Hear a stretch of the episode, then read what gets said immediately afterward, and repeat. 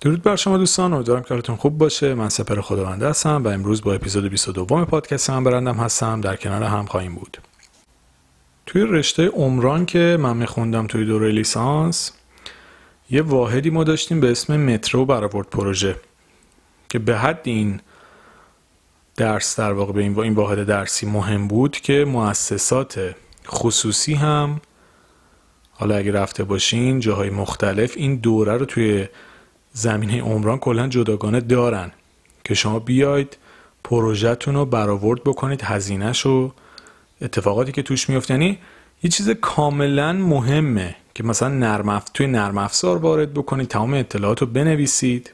حالا آیا این موضوع فقط به رشته عمران مربوط میشه؟ نه. شما هر بیزینسی که بخواید راه بندازید باید تمامی مخارج هزینه ها و از اون طرف درآمدها و هر چیزی که هست رو بنویسید. حالا توی پروژه عمرانی خب ما می اومدیم چی چی رو می نوشتیم هزینه‌ای که می کردیم هر چیزی رو می نوشتیم یعنی شما از خرید میلگرد بگید سیمان گچ همین مفتولایی که مثلا استفاده می‌کنن باریکا شاید دیده باشین. اصلا چیزای عجیب غریب آچار همه چی هر چیزی که فکرشو بکنید توی قسمت هزینه ها می اومد حالا یه کسی که صاحب یه بیزینسه دقیقا باید توی کسب و کارش چنین مراحلی رو طی بکنه. یعنی چی؟ مثلا شما فکر کنید می‌خواید کیک خونگی درست بکنید. مثالایی رو می‌زنم که برای همه راحته ها شما به بیزینس خودتون ربطش بدید. اگه مثلا تو کار جواهر هستید به بیزینس خودتون ربطش بدین. اما مثال کیک رو می‌زنم. کسی که می‌خواد مثلا کیک خونگی درست بکنه اگر برآورد صحیح توی قیمت گذاری و هزینه هاش نداشته باشه نمی‌تونه قیمت نهایی محصول درست حساب بکنه و سود منطقی روش بکشه. یعنی شما بخش اصلی قیمت گذاری صحیحتون به این می‌رسه که چقدر درست ارزیابی کردید که اون محصول یا خدمتتون چقدر هزینه داره. مثال میگم شما برای اون کیک خونگی فقط هزینه آرد و مثلا تخم مرغ و بیکینگ پودر رو که نباید حساب بکنید. علاوه بر اونها سری هزینه های جانبی هست. مثل اینکه شما هزینه رفت آمد دارید برای خرید اینها. هزینه هایی دارید مثل اینکه مثلا گاز دارید مصرف می‌کنید. آب دارید مصرف می‌کنید. یه سری چیزهایی که شاید به ذهنتون هم خطور نکنه ولی اینا همش هزینه حساب میشه. حالا مثال کیک شاید مثال کوچولی باشه خیلی به چش نیاد. شما بگید اصلا ارزش نداره بخوایم حساب بکنیم. ولی تو خیلی از جاها و تو تمام بیزینس ها این باید حساب بشه. شما باید ارزیابی دقیق داشته باشید برای اینکه بتونید قیمت تمام شده صحیح محصولتون رو حساب بکنید یا قیمت تمام شده خدمتتون رو. آیا شما مثلا فری که دارید توش این کیک ها رو میپذید استهلاک داره اگه خراب بشه چقدر تعمیرشه؟ آیا اینو در نظر گرفتید توی قیمت گذاریتون اکثرمون اصلا به این چیزا فکر نمی کنیم یا فرض کنید شما برند پوشاک هستید. الزاما تمام دیزاینرها خودشون که کار خیاطیشون رو انجام نمیدن. ممکنه با خیاط کار بکنن. شما ده بار برید پیش خیاط برگردید فقط هزینه رفت آمدتون رو حساب بکنید. فکر کنید با تاکسی برید. مثلا یه حساب می‌کنید سی تومن هزینه رفت آمدتون شده. برای اینکه مثلا یه دونه مانتو تولید بکنید. خب شما اینا رو توی قیمت تموم شدهتون آوردید یا نه؟ اینا چیزاییه که به شما کمک می‌کنه بیزینستون استخونبندی و شکل پیدا بکنه. و تمام هزینه ها و خرج های ریز و درشتی که انجام می‌دید برای تولید یک محصول برای ارائه یک خدمت باید در نظر بگیرید. اگه تدریس زبان دارید می‌کنید شاگرد خصوصی دارید و خودتون میرید مثلا منزل کسی که بهش تدریس می‌کنید خب شما هزینه ایاب ذهاب خودتون هم باید در نظر بگیرید توی قیمتی که ارائه می‌دید. درسته که باید قیمتتون رقابتی هم باشه اما در کنارش باید یک سری واقعیت ها رو در نظر بگیرید توی قیمت گذاریتون مثلا فکر کنید یه معلمی واسه این که بره آموزش بده خونه شاگردش برگرده 25 تومن هزینه رفت آمدش بشه. مثال میگم ها مثلا فکر کنید با اسنپ میره. حالا اگه این آدم مثلا قیمت تدریسش رو بذاره 22 تومن حالا چنین قیمت که نیست کلا توی آموزش خصوصی خیلی بالاتره. فقط می‌خوام point رو بگیرید. خب این آدم سه تومن هم تو ضرره. خب کار نکنی که 25 تومن جلویی. واسه چی داری کار می‌کنی؟ که سه تومن هم منفی بشی؟ یعنی کار نکنی جلوتری. حالا ببخشید اشتباه گفتم. 25 تومن جلو نیستی. کار نکنی 3 تومن جلویی. ولی کار بکنی 3 تومن عقبی.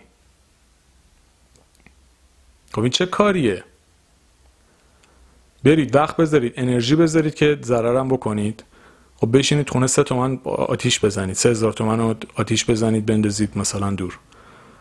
اینجوری این تدریس شما نقش اینو داره. خیلی از کسایی که بیزینسشون شکست می‌خوره اینجوری شکست می‌خوره. چون اصلا نمی‌دونن محصولشون چقدر در میاد. یه تیشرت رو تولید می‌کنن بماند گروهی هستن که قیمت های نجومی می‌کشن روی محصولشون. مثلا محصولی که 10 تومن در اومده رو مثلا 200 هزار تومن قیمت می‌ذارن که اون همه اشتباهه ولی صحبت الانم این نیست. اما کسی که business خودشو می‌خواد شروع بکنه باید به این موضوع دقت بکنه که قیمت گذاریش باید صحیح باشه تا بتونه سودآور باشه براش. و برای اینکه شما بتونید سودآور باشید باید جزئیات رو بنویسید. اگر با نرم افزارهایی مثل اکسل بلدید کار بکنید توی اونا بنویسید خیلی بهتره چون می‌تونید خروجی هم بگیرید. اگر سخته براتون دستی بنویسید. تمام چیزا. اگر مثلا پرسنل دارید پولی که بهشون پرداخت می‌کنید حق بیمه ای اگه براشون می‌دید یا هر چیزی هر کاری که می‌کنید. یه موقع است مثلا شما خودتون تیم دارید. یه موقع است نه تیم ندارید با تیمای جانبی کار می‌کنید. مثلا خیاط جداگانه دارید باش کار می‌کنید. مثلا شاید شما چهار بار در ماه برید پیشش. تمام این هزینه ها باید مکتوب نوشته بشه تا شما یک ارزیابی دقیق و مشخص از هزینه محصول نهاییتون از هزینه خدمتی که ارائه می‌دید تمام اینا باشه. مثلا فکر کنید یکی از یه باشگاه بدنسازی داره. باشگاه بدنسازی فقط اجاره ماهانه فضا و مثلا پرداخت پول مربیا و دستگاه خرید دستگاه که نیست که.